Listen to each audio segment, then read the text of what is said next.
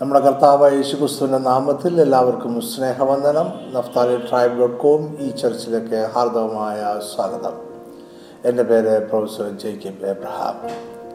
അനുഗ്രഹിക്കപ്പെട്ട ഒരു ദൈവിക സന്ദേശത്തിലേക്ക് നിങ്ങളെ എല്ലാവരെയും ഞാൻ ഒരിക്കൽ കൂടി ക്ഷണിക്കുന്നു. ഇന്നത്തെ ഭൗതിക ആത്മീയ അന്തരീക്ഷത്തിൽ നമ്മൾ എങ്ങനെ എന്തു ചെയ്യണം എന്ന ചോദ്യം നമ്മളെല്ലാവരുടെയും ഹൃദയത്തിൽ ഉയർന്നു വരാറുണ്ട്.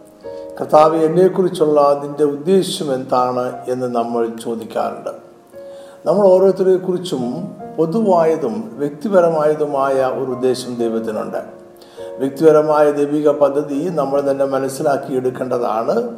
ദൈവം നമ്മളെ ഏത് മണ്ഡലത്തിൽ ദൈവരാജ്യത്തിന് അനുഗ്രഹമായി ഉപയോഗിക്കുന്നുവോ അതാണ് നമ്മുടെ ദൈവിക നിയോഗം. അത് തികച്ചും വ്യക്തിപരവും ഓരോ വ്യക്തികളിൽ വ്യത്യസ്തവുമായതിനാൽ പൊതുവായ ഒരു സന്ദേശത്തിൽ വ്യക്തമായ നിർദ്ദേശങ്ങൾ നൽകുക സാധ്യമല്ല. എന്നാൽ പൊതുവായി നമ്മളെല്ലാവരെ കുറിച്ചുമുള്ള ഒരു ദൈവിക ഉദ്ദേശം ദൈവത്തിനുണ്ട്. അതിലാരും തന്നെ മാറി നിൽക്കുന്നില്ല ആരും ഒഴിവാക്കപ്പെട്ടിട്ടില്ല. നമ്മൾ ദൈവരാജ്യത്തിന്റെ സുവിശേഷം ഘോഷിക്കുന്നവരായിരിക്കണം എന്ന് ദൈവം എല്ലാവരെ കുറിച്ചും ആഗ്രഹിക്കുന്നു. എന്നാൽ അത് പുരയ്ക്കുള്ളിൽ രഹസ്യമായി പറയുകയല്ല പുറപ്പുറത്ത് ഘോഷിക്കപ്പെടുകയാണ് ചെയ്യേണ്ടത്. അപ്പോസ്തല പ്രവൃത്തികളിൽ രേഖപ്പെടുത്തിയിരിക്കുന്ന ഒരു പദം ഉപയോഗിച്ചാൽ നമ്മൾ ഭൂലോകത്തെ കലഹിപ്പിച്ചവർ അല്ലെങ്കിൽ ഭൂലോകത്തെ ഇളക്കി മറിക്കുന്നവർ ആയിരിക്കണം. അത് നമ്മുടെ ജീവിതം കൊണ്ടും നമ്മൾ എന്ത് ഘോഷിക്കുന്നു എന്നതുകൊണ്ടും സംഭവിക്കുന്നതായിരിക്കണം. നമ്മൾ മനഃപൂർവമായി ചെയ്യേണ്ടത് ഒരു പ്രവൃത്തിയല്ല അത്. ദൈവരാജ്യത്തിന് ഒത്തവണ്ണമുള്ള നമ്മുടെ ജീവിതത്തിനും നമ്മൾ പറയുന്ന ദൈവരാജ്യത്തിന്റെ സുവിശേഷത്തിനും അതിനുള്ള ശക്തിയുണ്ട്. സുവിശേഷം അറിയിക്കൂ. ദൈവരാജ്യത്തോളം ജീവിക്കൂ. ഭൂലോകത്തെ ഇളക്കി മറിക്കൂ. ഇതായിരിക്കണം നമ്മുടെ മുദ്രാവാക്യം. അപ്പോസലന്മാർ സുവിശേഷത്താൽ ഭൂലോകത്തെ ഇളക്കി മറിച്ചവരാണ്. നമുക്ക് അവരുടെ ചരിത്രം പഠിക്കാം. അതിനായി ഒരു വാക്യം വായിക്കാം. അപ്പോസല പ്രവൃത്തികൾ പതിനേഴാം അധ്യായം ആറ് ഏഴ് വാക്യങ്ങൾ. അവരെ അതായത് പൗലൂസിനെയും ഷീലാസിനെയും കാണാഞ്ഞിട്ട് യാസോനെയും ചില സഹോദരന്മാരെയും നഗരാധിപന്മാരുടെ അടുക്കിലേക്ക് എഴിച്ചുകൊണ്ട് ഭൂലോകത്തെ കലഹിപ്പിച്ചവർ ഇവിടെയും എത്തി. യാസോൻ അവരെ കൈക്കൊണ്ടു പിരിക്കുന്നു അവരൊക്കെയും യേശു എന്ന മറ്റൊരു രാജാവ് എന്ന് പറഞ്ഞുകൊണ്ട് കൈസറുടെ നിയമങ്ങൾക്ക് പ്രതികൂലമായി പ്രവർത്തിക്കുന്നു എന്ന് നിലവിളിച്ചു. ഈ വാക്യത്തിലെ കലഹിപ്പിച്ചവർ എന്നതിന് കൂടുതൽ വ്യക്തത ആവശ്യമുണ്ട് എന്ന് ഞാൻ കരുതുന്നു. ഇംഗ്ലീഷിൽ കിങ് ജെയിംസ് വെർഷനിൽ അത് turn the world upside down എന്നാണ്. കലഹിപ്പിച്ചവർ എന്ന മലയാള വിവർത്തനത്തിൽ തെറ്റില്ല എങ്കിലും അതിനൊരു ആഭ്യന്തര കലാപത്തിന്റെ ധ്വനിയുണ്ട്. അപ്പോസ്റ്റർമാർ അങ്ങനെ ഒരു ആഭ്യന്തര കലാപം ഉണ്ടാക്കിയായിരുന്നില്ല. അവരെങ്ങും മനഃപൂർവമായ കലാപങ്ങൾ സൃഷ്ടിച്ചിട്ടില്ല.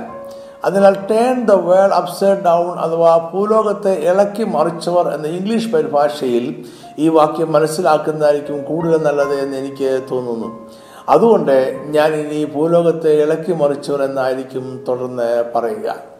ഇനി നമുക്ക് ഈ വാക്യത്തിന്റെ പശ്ചാത്തലം ചിന്തിച്ചുകൊണ്ട് ഈ ഹ്രിസ്വ സന്ദേശം നമുക്ക് ആരംഭിക്കാം. പൗലോസും ബർണമാസും അന്തോക്കിയിലായിരുന്നപ്പോൾ യഹൂദിയിൽ നിന്ന് ചിലർ ചെന്ന് മോശ കൽപ്പിച്ച ആചാരമനുസരിച്ച് പരിച്ഛേദന ഏൽക്കാഞ്ഞാൽ രക്ഷ പ്രാപിപ്പാൻ കഴിയുകയില്ല എന്ന് അവിടെയുള്ള സഹോദരന്മാരെ ഉപദേശിച്ചു. അതിനാൽ ഈ തർക്കസംഗതിയെപ്പറ്റി വ്യക്തത വരുത്തുവാൻ എരുശലേമിൽ അപ്പോസ്റ്റലന്മാരുടെയും മൂപ്പന്മാരുടെയും അടുക്കൽ പോകണം എന്ന് അവർ നിശ്ചയിച്ചു. അങ്ങനെ അവർ എരിശിലേമിൽ ചെന്ന് അപ്പോസ്റ്റർമാരെ കണ്ട് ജാതികളോട് സുവിശേഷം അറിയിക്കുന്നതിനെ കുറിച്ച് ചർച്ച ചെയ്തു. ചർച്ചയുടെ അവസാനം ജാതികളിൽ നിന്നും വിശ്വാസത്തിൽ വരുന്നവർ വിഗ്രഹാർപ്പിതം രക്തം ശ്വാസമുട്ടിച്ചത്തത് പരസംഗം എന്നിവ വർജിക്കുന്നത് ആവശ്യം എന്നല്ലാതെ അധികമായ ഭാരമൊന്നും നിങ്ങളുടെ മേൽ ചുമത്തരുത് എന്ന് പരിശുദ്ധാത്മാവിനും ഞങ്ങൾക്കും തോന്നിയിരിക്കുന്നു. ഇവ വർജിച്ചുകൊണ്ടാൽ നന്ന് എന്ന് തീരുമാനമെടുത്തു. ഈ വിഷയത്തിൽ ഇങ്ങനെ വ്യക്തത വരുത്തിയതിനു ശേഷം പൗലോസും ഷീലാസും അന്തോക്കിയിൽ വന്നു. അവിടെ നിന്ന് അവർ സുറിയ കിലിക്കിയ ദേശങ്ങളിൽ കൂടി സഞ്ചരിച്ച് സഭകളെ ഉറപ്പിച്ചു പോന്നു. അങ്ങനെ സഭകൾ വിശ്വാസത്തിൽ ഉറക്കുകയും എണ്ണത്തിൽ ദിവസേന പെരുകയും ചെയ്തു. അവിടെ നിന്ന് അവർ ഫിലിപ്പി എന്ന പട്ടണത്തിലേക്ക് ചെന്നു. ഫിലിപ്പി മെക്കദേനയിലെ ഒരു പ്രധാന പട്ടണവും റോമക്കാർ കുടിയേറി പാർത്തതുമായിരുന്നു. ആ പട്ടണത്തിൽ അവർ ചില ദിവസം പാർത്തു. അവിടെ ലുദിയ എന്നു പേരുള്ള ദൈവഭക്തിയ ഒരു സ്ത്രീയും കുടുംബവും സ്നാനമേറ്റു. സഭയുടെ വളർച്ചയ്ക്ക് അത് ഏറെ പ്രയോജനപ്പെട്ടു. ആ പട്ടണത്തിൽ താമസിക്കുമ്പോൾ തന്നെ ഒരു ദിവസം പൗലോസും ശീലാസും പ്രാർത്ഥനാ സ്ഥലത്തേക്ക് പോകുമ്പോൾ വെളിച്ചപ്പാടത്തിയായി ലക്ഷണം പറഞ്ഞ യജമാനന്മാർക്ക് വളരെ ലാഭം വരുത്തുന്ന ഒരു അടിമ പെൺകുട്ടി അവരെ എതിരേറ്റു. അവൾ പൗലോസിന്റെയും ശീലാസിന്റെയും പിന്നാലെ വന്നു. ഈ മനുഷ്യർ അത്യുന്നതായനായ ദൈവത്തിന്റെ ദാസന്മാർ രക്ഷാമാർഗം നിങ്ങളോട് അറിയിക്കുന്നവർ എന്ന് വിളിച്ചു പറഞ്ഞു. ഇങ്ങനെ അവൾ പലനാൾ ചെയ്തപ്പോൾ പൗലോസ് മുഷിഞ്ഞു തിരിഞ്ഞു നോക്കി. അവിടെയുള്ള ഭൂതത്തോട് അവളെ വിട്ടുപോകുവാൻ ഞാൻ യേശു ക്രിസ്തുവിന്റെ നാമത്തിൽ നിന്നോട് കൽപ്പിക്കുന്നു എന്ന് പറഞ്ഞു. ആ നാളിലെ തന്നെ അതവളെ വിട്ടുപോയി. അവിടെ യജമാനന്മാർ തങ്ങളുടെ വരുമാനം നഷ്ടമായതുകൊണ്ട് പൗലൂസിനും ശീലാസിനെയും പിടിച്ചു ചന്തസ്ഥലത്ത് പ്രമാണികളുടെ അടുക്കിലേക്ക് വലിച്ചു കൊണ്ടുപോയി അധിപതികളുടെ മുമ്പിൽ നിർത്തിയിട്ട് അവർക്ക് നേരെ കുറ്റങ്ങൾ നിരത്തി അവർ പറഞ്ഞു യഹൂദന്മാരായ ഈ മനുഷ്യർ നമ്മുടെ പട്ടണത്തെ കലക്കി. റോമക്കാരെ നമുക്ക് അംഗീകരിപ്പാനും അനുസരിപ്പാനും ന്യായമല്ലാത്ത ആചാരങ്ങളെ പ്രസംഗിക്കുന്നു എന്ന് പറഞ്ഞു. പുരുഷാരവും അവരുടെ നേരെ ഇളകി അധിപതികൾ അവരുടെ വസ്ത്രം ഊരി കോൽ കൊണ്ടുവരെ അടിപ്പാൻ കൽപ്പിച്ചു. അവരെ വളരെ അടിച്ച ശേഷം തടവിലാക്കി കാരാഗൃഹ പ്രമാണിയോട് അവരെ സൂക്ഷ്മതയോടെ കാപ്പാൻ കൽപ്പിച്ചു. ഇങ്ങനെയുള്ള കൽപ്പന കിട്ടിയാൽ കാരാഗൃഹ പ്രമാണി അവരെ അകത്തെ തടവിലാക്കി അവരുടെ കാൽ ആമത്തിലിട്ട് പൂട്ടി. അർദ്ധരാത്രിക്ക് പൗലോസും ശീലാസും പ്രാർത്ഥിച്ചു ദൈവത്തെ പാടി സ്തുതിച്ചു. പെട്ടെന്ന് വലിയൊരു ഭൂകമ്പമുണ്ടായി. കാരാഗൃഹത്തിന്റെ അടിസ്ഥാനം കുലുങ്ങി വാതിലൊക്കെയും തുറന്നുപോയി. എല്ലാവരുടെയും ചങ്ങല അഴിഞ്ഞു വീണു. കാരാഗൃഹപ്രമാണി ഉറക്കമുള്ളുന്നു കാരാഗ്രഹത്തിന്റെ വാലുകൾ തുറന്നിരിക്കുന്നത് കണ്ട് തടവുകാർ ഓടിപ്പിക്കളഞ്ഞു എന്ന് ഊഹിച്ചു വാളൂരി തന്നെ താൻ കൊല്ലുവാൻ ഭാവിച്ചു. അപ്പോൾ പൗലോസ് നിനക്കൊരു ദോഷവും ചെയ്യരുത്. ഞങ്ങൾ എല്ലാവരും ഇവിടെ ഉണ്ടല്ലോ എന്ന് ഉറക്കെ വിളിച്ചു പറഞ്ഞു. കാരാഗ്രഹപ്രമാണി അവരെ പുറത്തു കൊണ്ടുവന്ന് യജമാനന്മാരെ രക്ഷപ്രാപിപ്പാൻ ഞാൻ എന്തു ചെയ്യണമെന്ന് ചോദിച്ചു. കർത്താവ് യേശുവിൽ വിശ്വസിക്കുക എന്നാൽ നീയും നിന്റെ കുടുംബവും രക്ഷപ്രാപിക്കും എന്ന് അവർ പറഞ്ഞു. താനും തനിക്കുള്ളവരെല്ലാം താമസിയാതെ സ്നാനപ്പെട്ടു നേരെ പുലർന്നപ്പോൾ അധിപതികൾ അവരെ കാരാഗ്രഹത്തിൽ നിന്നും വിട്ടയച്ചു. അവർ തടവ് വിട്ട് ലുധിയയുടെ വീട്ടിൽ ചെന്നു സഹോദരന്മാരെ കണ്ടു ആശ്വസിപ്പിച്ച ശേഷം പുറപ്പെട്ടു പോയി ഇത് ഫിലിപ്പിയിൽ നടന്ന സംഭവങ്ങളാണ്. അപ്പോസല പ്രവർത്തികൾ പതിനഞ്ച് പതിനാറ് അധ്യായങ്ങളിൽ നമ്മൾ ഇതുവരെയും പറഞ്ഞ കാര്യങ്ങൾ രേഖപ്പെടുത്തിയിരിക്കുന്നു. അപ്പോസലന്മാരെ കാരാഗ്രഹത്തിൽ അടയ്ക്കുവാൻ തക്കവണ്ണമുള്ള ആരോപണം അവർ പട്ടണത്തെ കലക്കി എന്നതായിരുന്നു. അപ്പോസലന്മാർ എന്താണ് ചെയ്തത്? അവർ വെളിച്ചപ്പാടിന്റെ ആത്മാവിനാൽ വെളിപ്പാടുകൾ പറഞ്ഞിരുന്ന ഒരു അടിമ പെൺകുട്ടിയെ ആ അന്ധകാര ശക്തിയുടെ അടിമത്തിൽ നിന്നും വിടുവിച്ചു. പക്ഷേ അവൾ വെളിപ്പാട് പറയുന്നതിലൂടെ അവളുടെ യജമാനന്മാർ വരുമാനം ഉണ്ടാക്കുന്നുണ്ടായിരുന്നു എന്നതിനാൽ അവർ കോപിഷ്ടരായി അവർ അപ്പോസ്ലന്മാരെ പട്ടണത്തെ കലക്കുന്നവരായി ചിത്രീകരിച്ചു. അപ്പോസ്ലന്മാരുടെ ശുശ്രൂഷകൾക്ക് അങ്ങനെ ഒരു പുതിയ വിശേഷണം ലഭിച്ചു. പട്ടണത്തിന്റെ അധിപതികൾ അവരെ കാരാഗൃഹത്തിൽ അടച്ചു. എന്നാൽ രാത്രിയിൽ വലിയ ഭൂകമ്പം ഉണ്ടായി കാരാഗൃഹത്തിന്റെ അടിസ്ഥാനം കുലുങ്ങി വാതിലൊക്കെയും തുറന്നുപോയി കാരാഗൃഹത്തിൽ അടയ്ക്കപ്പെട്ട എല്ലാവരുടെയും ചങ്ങല അഴിഞ്ഞു വീണു. വീണ്ടും അവർ പട്ടണത്തെ ഇളക്കി മറിക്കുകയാണ്. കാരാഗ്രഹത്തിന് വെളിയിൽ ഇവർ വെളിച്ചപ്പാടത്തികളുടെ വെളിപ്പാടുകളെ തകർക്കുന്നു. റോമൻ മതത്തിൽ നിന്ന് വിഭിന്നമായ ആശയങ്ങൾ പഠിപ്പിക്കുന്നു. അനേകരെ യേശുവിന്റെ ശിഷ്യർ ആക്കുന്നു. കാരാഗൃഹത്തിനുള്ളിൽ അവർ പാട്ടുപാടുന്നു പ്രാർത്ഥിക്കുന്നു ഭൂകമ്പം ഉണ്ടാക്കുന്നു കാരാഗൃഹം തകരുന്നു വാലുകൾ താനെ തുറക്കുന്നു തടവറയിലെ കുറ്റവാളികളുടെ ചങ്ങലകൾ പൊട്ടുന്നു അകത്തും പുറത്തും ഇവർ പട്ടണത്തെ ഇളക്കി മറിക്കുന്നവർ ആയി. ഈ സംഭവത്തിന് ശേഷം ഈ വിശേഷണം അവരുടെ കൂടെ എപ്പോഴും ഉണ്ടായിരുന്നു. അതിൽ അവർ ഭയപ്പെടുകയോ വ്യാകുലചിത്തരാകുകയോ ചെയ്തില്ല. കാരണം പട്ടണങ്ങളെ ഇളക്കി മറിക്കുക അവരുടെ ഉദ്ദേശ്യം ആയിരുന്നു. ഓരോ സ്ഥലത്ത് ചെല്ലുമ്പോഴും പൗലൂസ് യഹൂദ പള്ളികൾ കണ്ടുപിടിക്കും. അദ്ദേഹം അവിടുത്തെ നിത്യ സന്ദർശകനാകും അവരോട് യേശു ക്രിസ്തു എന്ന് പഴയ നിയമ ഗ്രന്ഥങ്ങളുടെ അടിസ്ഥാനത്തിൽ വാദിക്കും ചിലരെ ശിഷ്യന്മാരാക്കും. അപ്പോൾ യഹൂദന്മാർ മറ്റുള്ളവരെ കൂടെ കൂട്ടി പട്ടണത്തെ ഇളക്കി അവരെ അധികാരികളെ കൊണ്ട് അടുപ്പിക്കുകയും പീഡിപ്പിക്കുകയും കാലഗൃഹത്തിൽ അടക്കുകയും നാടുകടത്തുകയും ചെയ്യും. എല്ലായിടത്തും അവർക്കൊരു പേരുണ്ടായിരുന്നു പട്ടണത്തെ കലക്കുന്നവർ ഭൂലോകത്തെ കലഹിപ്പിച്ചവർ. അവർ ശരിക്കും അങ്ങനെയായിരുന്നു. അവർ ഭൂലോകത്തെ ഇളക്കി മറിക്കുന്നവരായിരുന്നു. അവർക്ക് ഇങ്ങനെ പേര് വരുവാൻ കാരണം അവർ വലിയ അത്ഭുതങ്ങൾ ചെയ്തുകൊണ്ടാണ് എന്ന് നമ്മൾ ധരിക്കരുത്. എല്ലാവരും അത്ഭുതങ്ങളുടെ വിവരണം നമ്മൾ വായിക്കുന്നില്ല. അപ്പോസർമാർ പട്ടണങ്ങളെ കലക്കിയത് ഭൂലോകത്തെ ഇളക്കി മറിച്ചത് അവരുടെ വാക്കുകൾ കൊണ്ടാണ്. അതായത് അവർ എന്ത് ചെയ്തു എന്നതിനേക്കാൾ ഉപരി അവർ എന്ത് പറഞ്ഞു എന്നതാണ് പട്ടണങ്ങളെ ഇളക്കി മറിച്ചത്. അവരെക്കുറിച്ച് പറഞ്ഞ കുറ്റാരോപണത്തിൽ വെളിപ്പാട് പറഞ്ഞിരുന്ന പെൺകുട്ടിയുടെ മേൽ ഉണ്ടായിരുന്ന ദുരാത്മാവിനെ ശാസിച്ചകറ്റി എന്നത് ഉണ്ടായിരുന്നില്ല. കുറ്റം റോമക്കാരായ നമുക്ക് അംഗീകരിപ്പാനും അനുസരിപ്പാനും ന്യായമല്ലാത്ത ആചാരങ്ങളെ പ്രസംഗിക്കുന്നു എന്നതായിരുന്നു. അതായത് ഇവർ ദൈവരാജ്യത്തിന്റെ സുവിശേഷം പ്രസംഗിക്കുന്നു. പട്ടണത്തെ കലക്കിയത് അവർ എന്ത് ചെയ്തു എന്നതല്ല എന്തു പറഞ്ഞു എന്നതാണ്. പട്ടണത്തെ കലക്കിയത് ദൈവരാജ്യത്തിന്റെ സുവിശേഷമാണ്. ദൈവരാജ്യത്തിന്റെ സുവിശേഷത്തിൽ ഭൂലോകത്തെ ഇളക്കി മറിക്കുന്ന ഒരു ശക്തി അടങ്ങിയിരിക്കുന്നു. ഫിലിപ്പിയിൽ നിന്നും അവർ യാത്ര പുറപ്പെട്ട് തെസ്ലോനിക്കയിലെത്തി. അവിടെ പൗലോസ് എല്ലായിടവും ചെയ്യുന്ന പോലെ യഹൂദന്മാരുടെ പള്ളിയിൽ ചെന്ന് മൂന്ന് ശബത്തിൽ തിരുവെടുത്തുകളെ ആധാരമാക്കി അവരോട് വാദിച്ചു. അതായത് ഫിലിപ്പിയിലെ അനുഭവങ്ങൾ പൗലോസിനെയും ശീലാസിനെയും തളർത്തിയില്ല. അവിടെ അവർക്ക് ലഭിച്ച ചാട്ടവാറടികൾ അവർ മറന്നു പട്ടണത്തെ കലക്കുന്നവർ എന്ന വിശേഷണം വരെ ഭയപ്പെടുത്തിയില്ല. കാരാഗൃഹം അവരെ നിരുത്സാഹപ്പെടുത്തിയില്ല. അവർ വീണ്ടും യഹൂദന്മാരുടെ പള്ളികളിലും ഗ്രീക്കുകാരുടെ ഇടയിലും ദൈവരാജ്യത്തിന്റെ സുവിശേഷം ഘോഷിച്ചുകൊണ്ടിരുന്നു. ക്രിസ്തു കഷ്ടം അനുഭവിക്കുകയും മരിച്ചവരിൽ നിന്ന് ഉയർത്തെഴുന്നേൽക്കുകയും ചെയ്യേണ്ടത് എന്നും യേശു തന്നെ ക്രിസ്തു എന്നും തെളിയിച്ചു വിവരിച്ചുകൊണ്ടിരുന്നു. സുവിശേഷം കേട്ട ചില യഹൂദന്മാരും ഭക്തിയുള്ള യവനന്മാരിൽ ഒരു വലിയ കൂട്ടവും മാനസ്ത്രീകളിൽ അനേകരും വിശ്വസിച്ചു പൗലൂസിനോടും ശീലാസിനോടും ചേർന്നു. അപ്പോൾ യഹൂദന്മാർ കലങ്ങി. അവർ ഇളകി മറിഞ്ഞു. അവർ അസൂയ കൊണ്ട് മിനക്കെട്ട് നടക്കുന്ന ചില ദുഷ്ടന്മാരെ ചേർത്ത് പുരുഷാരത്തെ ഇളക്കി പട്ടണത്തിൽ കലഹമുണ്ടാക്കി യാസോന്റെ വീട് വളഞ്ഞു. അവരെ ജനസമൂഹത്തിൽ കൊണ്ടുവരുവാൻ ശ്രമിച്ചു. യാസോൻ പൗലോസിന്റെ ഒരു ബന്ധുവും യേശുവിൽ ശിഷ്യനുമായിരുന്നു. അവർ യാസോന്റെ വീട്ടിലായിരിക്കണം താമസിച്ചിരുന്നതും. എന്നാൽ യഹൂദന്മാരും അവരോടൊപ്പം ചേർന്ന ദുഷ്ടന്മാരും യാസോന്റെ വീട് വളഞ്ഞപ്പോൾ പൗലൂസും ശീലാസും അവിടെ ഇല്ലായിരുന്നു. അതുകൊണ്ട് അവർ യാസോനെയും ചില സഹോദരന്മാരെയും പിടിച്ചു വലിച്ചെടിച്ചു നഗരാധിപന്മാരുടെ അടുക്കൽ കൊണ്ടുവന്നു. അവർ പൗലോസിന്റെയും ശീലാസിന്റെയും യാസോന്റെയും കുറ്റം ഇങ്ങനെ വിളിച്ചു പറഞ്ഞു. അപ്പോ ചില പ്രവർത്തികൾ പതിനേഴിന്റെ ആറ് ഏഴ്.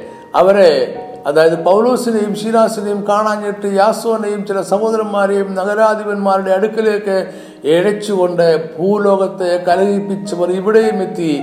യാസോൻ അവരെ കൈക്കൊണ്ടും ഇരിക്കുന്നു. അവരൊക്കെയും യേശു എന്ന മറ്റൊരുവൻ രാജാവ് എന്ന് പറഞ്ഞുകൊണ്ട് കൈസയുടെ നിയമങ്ങൾക്ക് പ്രതികൂലമായി പ്രവർത്തിക്കുന്നു എന്ന് നിലവിളിച്ചു. ഭൂലോകത്തെ ഇളക്കി മറിക്കുന്നവർ ഇവിടെയും എത്തി എന്ന് കേട്ടപ്പോൾ തന്നെ പുരുഷാരവും നഗരാധിപന്മാരും ഭയപ്പെട്ടു. ഒരുപക്ഷെ അപ്പോസർമാരെ കുറിച്ച് പട്ടണങ്ങളെയും ഇളക്കി മറിക്കുന്നവർ പട്ടണങ്ങളെ കലഹിപ്പിക്കുന്നവർ എന്നൊക്കെ പേര് ഉണ്ടായിരുന്നിരിക്കാം. അപ്പോസർമാർ ചെന്ന ഇടമെല്ലാം അവർ ഇളക്കി മറിക്കുക തന്നെ ചെയ്തു. ഇവിടെ അവർ പട്ടണത്തെ ഇളക്കിയത് ദൈവവചനത്തിലൂടെയാണ്. യേശു ക്രിസ്തുവാണ് എന്നും പ്രവാചക നിവൃത്തിയാണ് എന്നും അവർ തെളിയിച്ചപ്പോൾ അനേകർ അതിൽ വിശ്വസിച്ചു പട്ടണം ഇളകി മറിഞ്ഞു. അവരുടെ സുവിശേഷ യാത്ര തുടരുകയാണ്. പൗലോസും ശീലാസും തെസ്ലോനിക്ക പട്ടണം വിട്ടു. ബെരോവേ എന്ന മറ്റൊരു പട്ടണത്തിലേക്ക് പോയി. അവിടെയും പൗലൂസ് തന്റെ പതിവ് തുടർന്നു. ഫിലിപ്പയിലെ അനുഭവങ്ങളോ തെസ്ലോനിക്കിലെ അനുഭവങ്ങളോ പൗലൂസിനെ തളർത്തിയില്ല സുവിശേഷം എപ്പോഴും പട്ടണങ്ങളെ ഇളക്കുമെന്ന് അദ്ദേഹത്തിന് അറിയാമായിരുന്നു. ഈ ഭൂലോകം സുവിശേഷത്താൽ ഇളകി മറിയണമെന്നതായിരുന്നു പൗലൂസിന്റെ ആഗ്രഹം.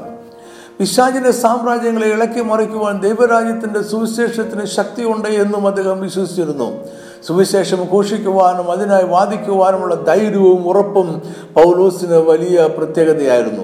യാതൊന്നും നഗ്നതയോ കഷ്ടതയോ പട്ടിണിയോ പീഡനങ്ങളോ പൗലൂസിനെ പിന്നോട്ട് വലിച്ചില്ല.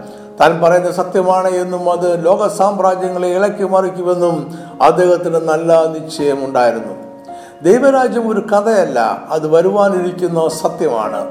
ഈ ധൈര്യമാണ് ഇന്ന് നമുക്കും ആവശ്യം. നമ്മൾ പറയുന്ന ദൈവരാജ്യത്തിന്റെ സുവിശേഷം വെറും വൈകാരികമായ ഒരു പ്രകടനമല്ല അത് ഒരു കൂട്ടരുടെ ജീവിതമാർഗമല്ല.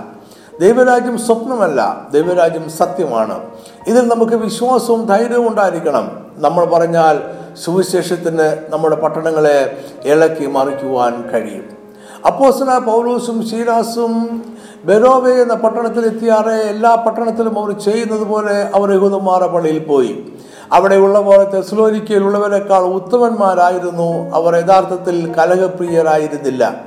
അവർ വചനം പൂർണ ജാഗ്രതയോടെ കൈക്കൊള്ളുകയും അത് അങ്ങനെ തന്നെ എന്ന് ദിനം പ്രതി തിരുവെടുത്തുകളെ പരിശോധിക്കുകയും ചെയ്തു. അങ്ങനെ അവരിൽ പലരും മാന്യരായ യവന സ്ത്രീകളിലും പുരുഷന്മാരിലും അനേകരും യേശുവിൽ വിശ്വസിച്ചു. എന്നാൽ പൗലോസ് ബെറോബയിലും ദൈവവചനം അറിയിക്കുന്നു അനേകർ യേശുവിൽ വിശ്വസിക്കുന്നു എന്ന് തെസ്ലോനിക്കയിലെ യഹൂദന്മാർ അറിഞ്ഞു. അവർ അവിടെ വന്നു ജനത്തെ അപ്പോസന്മാർക്കെതിരെ ഇളക്കി ഭയപ്പെടുത്തി. ഉടനെ അവിടെയുള്ള സഹോദരന്മാർ പൗലോസിനെ സമുദ്രതീരത്തേക്ക് പറഞ്ഞയച്ചു. അവിടെ നിന്നും അദ്ദേഹം അദേന എന്ന മറ്റൊരു പട്ടണത്തിലേക്ക് പോയി. അവിടെയും അദ്ദേഹം ദൈവരാജ്യത്തിന്റെ സുവിശേഷം അറിയിച്ചു. പൗലോസ് പോകുന്ന ഇടങ്ങളെല്ലാം അദ്ദേഹം സംസാരിക്കുകയും പഠിപ്പിക്കുകയും ചെയ്ത സുവിശേഷം നിമിത്തം കലഹങ്ങൾ ഉണ്ടായി പൗലോസ് ആഭ്യന്തര കലഹങ്ങൾ ഉണ്ടാക്കി രാജ്യങ്ങളെ പിടിച്ചെടുക്കുവാനല്ല ശ്രമിച്ചത്. പൗലോസിന് ഒരു സാമ്രാജ്യത്തോട് പോരാട്ടം ഉണ്ടായിരുന്നത് പിശാജിന്റെ രാജ്യത്തോടായിരുന്നു. അവന്റെ സാമ്രാജ്യത്തെ പൗലോസ് വെല്ലുവിളിച്ചു അനേകരെ അടിമത്തത്തിൽ നിന്ന് മോചിപ്പിച്ചു തൽഫലമായി പട്ടണങ്ങൾ കലങ്ങി ഭൂലോകം ഇളകി മറിഞ്ഞു. ഇന്നും സുവിശേഷത്തിന് പട്ടണങ്ങളെ ഇളക്കുവാനുള്ള ശക്തിയുണ്ട്. ഇന്നത്തെ പൗലൂസും ശീലാസും നിങ്ങളും ഞാനുമാണ് പട്ടണങ്ങളെ സുവിശേഷത്തിൽ ഇളക്കി മറിക്കുന്നവർ ആകണം എന്നാണ് നമ്മളെക്കുറിച്ച് ദൈവം ആഗ്രഹിക്കുന്നത്. ഇത് ബോധപൂർവമായ പട്ടണത്തെ ഇളക്കി മറിച്ചു കളയാം എന്ന് കരുതി നമ്മൾ ചെയ്യുന്ന ചില പ്രവൃത്തികൾ മൂലമല്ല അത് സുവിശേഷത്തിന്റെ പ്രത്യേകതയാണ്. സുവിശേഷം വ്യക്തികളെ പട്ടണങ്ങളെ ഭൂലോകത്തെ തന്നെയും ഇളക്കി മറിക്കും. സുവിശേഷത്തിന്റെ ശക്തിയാൽ യേശുവിന്റെ നാമത്തിലുള്ള അധികാരത്താൽ പട്ടണങ്ങളെ ഇളക്കി മറിച്ചവരിൽ പൗലോസ് മാത്രമല്ല ഉണ്ടായിരുന്നത്. ബന്ധുക്കൂസ് നാളിൽ പരിശുദ്ധാത്മാവിന്റെ നിറവും ശക്തിയും ഏറ്റെടുത്ത പത്രോസും യോഹന്നാനും അതിനുശേഷം പ്രാർത്ഥനാ സമയത്തേക്ക് ദേവാലയത്തിലേക്ക് പോവുകയായിരുന്നു. അവരുടെ വഴിയിൽ ഒരു സംഭവം ഉണ്ടായി. അമ്മയുടെ ഗർഭം മുതൽ മുടന്തന ഒരാളെ ചില ചുമന്നുകൊണ്ടുവന്നു അവനെ ദൈവാലയത്തിൽ ചെല്ലുന്നവരോട് ശിക്ഷയാചിപ്പാൻ ദൈവാലയ ഗോപുരത്തിങ്കിൽ ഇരുത്തി അവൻ പത്രോസും യോഹാനാനും ദൈവാലയത്തിലേക്ക് പോകുന്നത് കണ്ടിട്ട് ഫിഷ് ചോദിച്ചു അപ്പൊ പത്രോസ് പൊന്നും വെള്ളിയും എനിക്കില്ല എനിക്കുള്ള നിനക്ക് തരുന്നു നസ്രന യേശുവിന്റെ നാമത്തിൽ നടക്ക എന്ന് പറഞ്ഞു. അവനെ വലം കേക്ക് പിടിച്ചു എഴുന്നേൽപ്പിച്ചു. ക്ഷണത്തിൽ അവന്റെ കാലും നരിയാണി ഉറച്ചു. അവൻ കുതിച്ചെഴുന്നേറ്റ് നടന്നു. അവൻ നടന്നും തുള്ളിയും ദൈവത്തെ പൂർത്തിയും കൊണ്ട് അവരോടുകൂടെ ദൈവാലയത്തിൽ കടന്നു. അവൻ നടക്കുന്നതും ദൈവത്തെ പുകഴ്ത്തുന്നതും ജനമൊക്കെയും കണ്ടു.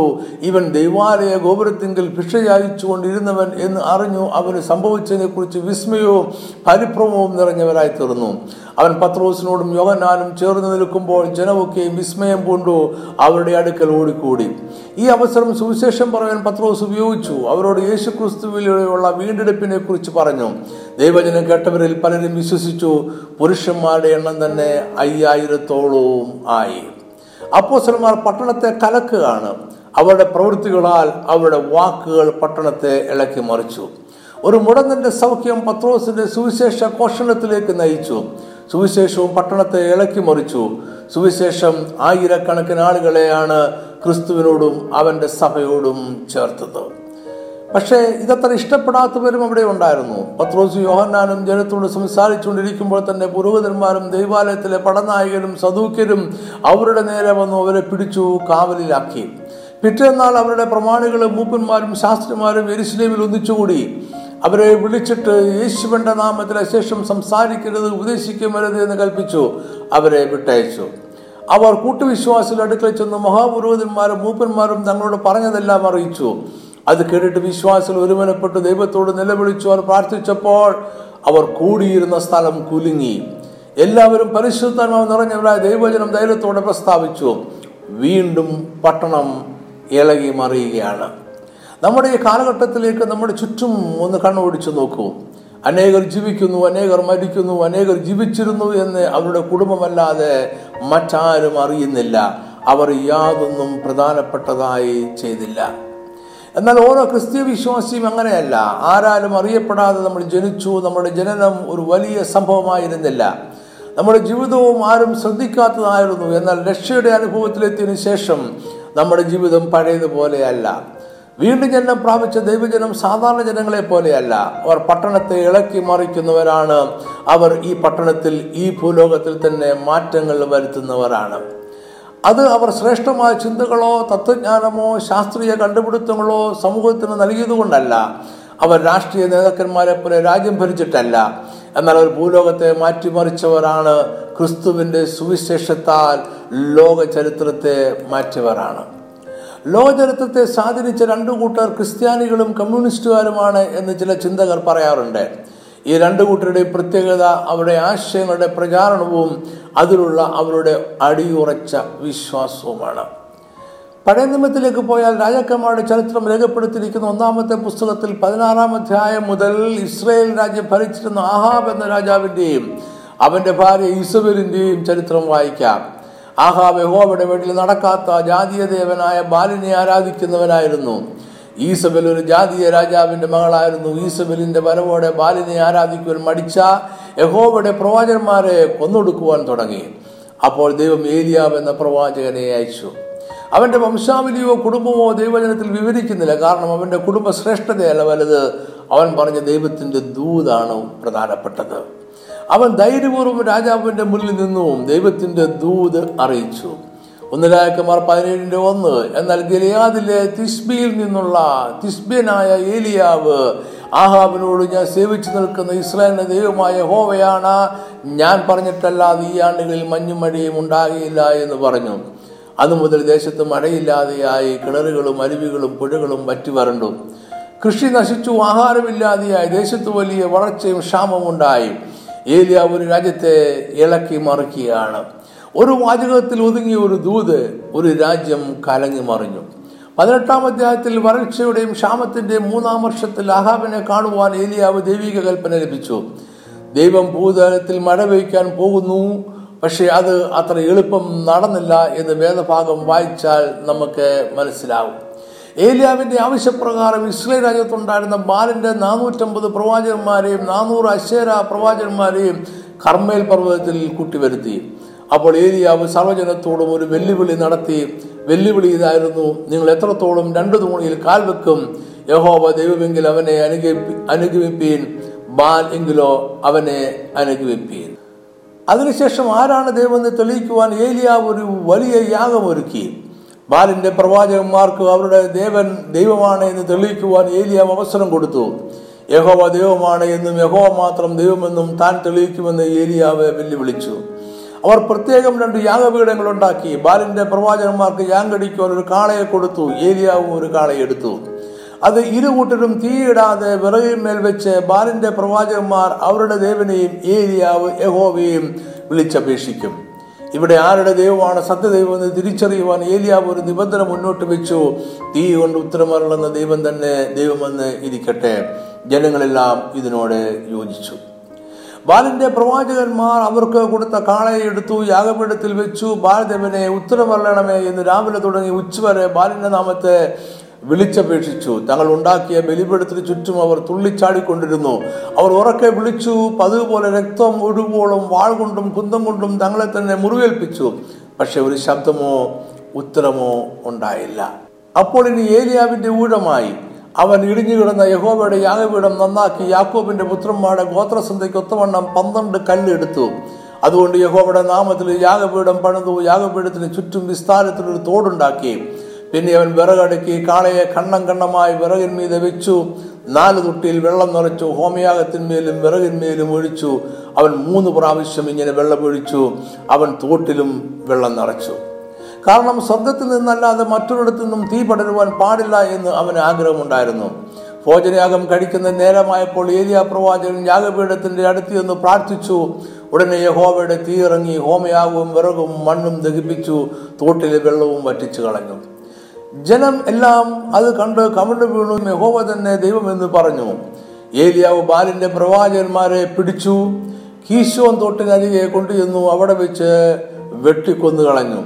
പിന്നെ ഏലിയാവ് കർമ്മേപർവതത്തിന്റെ മുകളിൽ കയറി മഴയ്ക്കായി പ്രാർത്ഥിച്ചു. ആകാശം മേഘവും കാറ്റും കൊണ്ട് കറുത്തു. വൻമഴ പെയ്തു. എന്തെല്ലാമാണ് ഇവിടെ സംഭവിച്ചത്? ഏലിയാവ് പറഞ്ഞു ഞാൻ പറഞ്ഞിട്ടല്ലാതെ ഈ ആണ്ടുകളിൽ മഞ്ഞും മഴയും ഉണ്ടാകുകയില്ല. അവൻ പറഞ്ഞത് സംഭവിച്ചു രാജ്യം ഇളകി മറിഞ്ഞു. ഏലിയ വീണ്ടും പറഞ്ഞു തീ കൊണ്ട് ഉത്തരമരുളുന്ന ദൈവം തന്നെ ദൈവമെന്നിരിക്കട്ടെ അതങ്ങനെ സംഭവിച്ചു. രാജ്യം ഇളകി മറിഞ്ഞു. ഏലിയ പിന്നെയും പറഞ്ഞു വലിയ മഴയുടെ മുഴക്കമുണ്ട്. അതങ്ങനെ സംഭവിച്ചു. രാജ്യം ഇളകി മറിഞ്ഞു. ദൈവത്തിന്റെ ആലോചനകൾ പട്ടണങ്ങളെ ഇളക്കി മറിക്കും. യേശുവും പട്ടണത്തെ ഇളക്കി മറിക്കുന്ന ശുശ്രൂഷയിലായിരുന്നു. അവൻ കൈസരുടെ റോമൻ സാമ്രാജ്യം അല്ലാത്ത മറ്റൊരു രാജ്യം വന്നിരിക്കുന്നു എന്ന് വിളിച്ചു പറഞ്ഞുകൊണ്ട് തന്റെ ഭൗതിക ശുശ്രൂഷ ആരംഭിച്ചു. ഗിരിപ്രഭാഷണത്തിൽ അവന്റെ രാജ്യത്തിന്റെ പ്രമാണങ്ങൾ അവതരിപ്പിച്ചു. നയപ്രമാണങ്ങളെ പുതിയതായി വ്യാഖ്യാനിച്ചു. വ്യഭിചാരിയായ സ്ത്രീയെ കല്ലെറിഞ്ഞു കൊല്ലാതെ സ്വതന്ത്രയായി വിട്ടു. നയപ്രമാണത്തിന്റെ ശുദ്ധീകരണ നിയമങ്ങൾ പാലിക്കാതെ രക്തസ്രാവക്കാരിയായ സ്ത്രീയെ തന്റെ വസ്ത്രത്തിന്റെ തൊങ്ങൽ തൊട്ടതിനാൽ സൗഖ്യമാക്കി. കുഷ്ഠരോഗികളെ തൊട്ട് ശുദ്ധമാക്കി ശബത്തിൽ രോഗികളെ സൗഖ്യമാക്കി ശബത്തിൽ പക്ഷപാതക്കാരോട് കിടക്കെടുത്ത് നടക്കുവാൻ കൽപ്പിച്ചു ശബത്തിൽ വയലിൽ നിന്നും ഗോതമ്പ് മണികൾ പറിച്ച് ഭക്ഷിച്ചു. അവൻ സ്വയം ശബത്താണ് എന്നും ശബത്തിന്റെ നിവൃത്തിയാണ് എന്നും അവകാശപ്പെട്ടു. അവൻ ദൈവപുത്രൻ എന്നും ദൈവമെന്നും അവകാശപ്പെട്ടു. അവൻ രാജാവായി കഴുതപ്പുറത്ത് കയറി എരിശിലേം പട്ടണത്തിലേക്ക് വന്നു. ദൈവാലയത്തിലെ വാണിഭക്കാരെ ചാട്ടവാറുകൊണ്ട് അടിച്ചോടിച്ചു. അവൻ പട്ടണത്തെ രാജ്യത്തെ ഭൂലോകത്തെ തന്നെ ഇളക്കി മറിച്ചു. അവന്റെ ക്രൂശീകരണത്തിലും മരണത്തിലും അവൻ പട്ടണത്തെ ഇളക്കി മറിച്ചു. ക്രൂശിലൻ മരിച്ചപ്പോൾ ദൈവാലയത്തിലെ തിരശ്ശീല മുകളിൽ നിന്നും താഴേക്ക് രണ്ടായി കീറിപ്പോയി. വലിയ ഭൂകമ്പങ്ങളുണ്ടായി മരിച്ചവരുടെ ചില കല്ലറകൾ തുറന്നു. ചില ഉയർത്തെഴുന്നേറ്റു. അവൻ പട്ടണത്തെ ഇളക്കി മറിച്ചു. മരിച്ചു അടക്കം ചെയ്തതിന്റെ മൂന്നാം നാൾ അതിഭദ്രമായിരുന്ന റോമൻ സാമ്രാജ്യത്തിന്റെ മുദ്രയുള്ള കലറയുടെ വാതിൽ തകർത്തുകൊണ്ട് യേശു ഉയർത്തെഴുന്നേറ്റു. അവൻ ശിഷ്യന്മാർക്കും മറ്റനേകം പേർക്കും പ്രത്യക്ഷനായി സ്വർഗത്തിലേക്ക് കയറിപ്പോയി. യേശു പട്ടണത്തെ ഇളക്കി മറിച്ചു. പെന്തക്കോസ് പെരുന്നാളിന്റെ ദിവസം ശിഷ്യന്മാരുൾപ്പെടെ നൂറ്റി ഇരുപത് പേർ ഒരു മാളിക മുറിയിൽ ഒരുമിച്ചിരുന്നു. അപ്പോൾ അഗ്നിജാല പോലെ പിളർന്നിരിക്കുന്ന നാവുകൾ അവർക്ക് പ്രത്യക്ഷമായി അത് അവരിൽ ഒരു മേൽ പതിഞ്ഞു. അപ്പോൾ എല്ലാവരും പരിശുദ്ധാത്മാവ് നിറഞ്ഞവരെ അന്യഭാഷകളിൽ സംസാരിച്ചു തുടങ്ങി. അത് മൂവായിരം പേർ ദൈവസഭയോട് ചേർന്നു. പട്ടണം കലങ്ങി പട്ടണം ഇളകി മറിഞ്ഞു. ചരിത്രത്തിൽ നിന്നും ദേവദാസന്മാരുടെ ജീവിതത്തിൽ നിന്നും എടുത്തു പറയുവാൻ അനേക സംഭവങ്ങൾ ഉണ്ടെങ്കിലും സമയ ദൗർലഭ്യം മൂലം ഞാൻ ഈ സന്ദേശം ചുരുക്കട്ടെ. ദൈവരാജ്യത്തിന്റെ സുവിശേഷത്തിന്റെ പട്ടണങ്ങളെയും രാജ്യങ്ങളെയും ഈ ഭൂലോകത്തെ തന്നെയും ഇളക്കുവാനുള്ള കലക്കി മറിക്കുവാനുള്ള ശക്തിയുണ്ട്. അത് പട്ടണങ്ങളെ ഇളക്കിക്കൊണ്ടിരിക്കുന്നു. നമ്മളെക്കുറിച്ചുള്ള ദൈവിക പദ്ധതി നമ്മൾ പട്ടണങ്ങളെ ഇളക്കുന്നവരായിരിക്കണമെന്നാണ്. കാരണം നമ്മൾ ദൈവരാജ്യത്തിന്റെ സുവിശേഷം അറിയിക്കുവാൻ വിളിക്കപ്പെട്ടിരിക്കുന്നു. ദൈവരാജ്യത്തിന്റെ സുവിശേഷമോ അത് പട്ടണങ്ങളെ ഇളക്കുന്നതാണ്. ദൈവരാജ്യത്തിന്റെ സുവിശേഷത്തിൽ ഭൂലോകത്തെ ഇളക്കുന്ന ശക്തി അന്തർലീനമാണ്. അത് അങ്ങനെയേ പ്രവർത്തിക്കൂ. ഞാൻ ഈ സന്ദേശം ഇവിടെ അവസാനിപ്പിക്കട്ടെ. അതിനു മുമ്പേ നമ്മുടെ ടി വി പ്രോഗ്രാമിനെ കുറിച്ചൊരു വാക്ക് പറയട്ടെ. എല്ലാ മാസവും ഒന്നാമത്തെ ശനിയാഴ്ചയും മൂന്നാമത്തെ ശനിയാഴ്ചയും വൈകിട്ട് അഞ്ചു മണിക്ക് പവർവിഷൻ ടി വിയിൽ നമ്മുടെ പ്രോഗ്രാമുണ്ട്. മറക്കാതെ കാണുക മറ്റുള്ളവരും കൂടെ പറയുക. എല്ലാ മാസവും ഒന്നാമത്തെയും മൂന്നാമത്തെയും ശനിയാഴ്ച വൈകിട്ട് അഞ്ചു മണിക്ക് പവർവിഷൻ ടി വിയിൽ. ഈ സന്ദേശം കണ്ടതിനും കേട്ടതിനും വളരെ നന്ദി. ദൈവം നിങ്ങളെല്ലാവരെയും സമൃദ്ധമായി അനുഗ്രഹിക്കട്ടെ. ആമേൻ.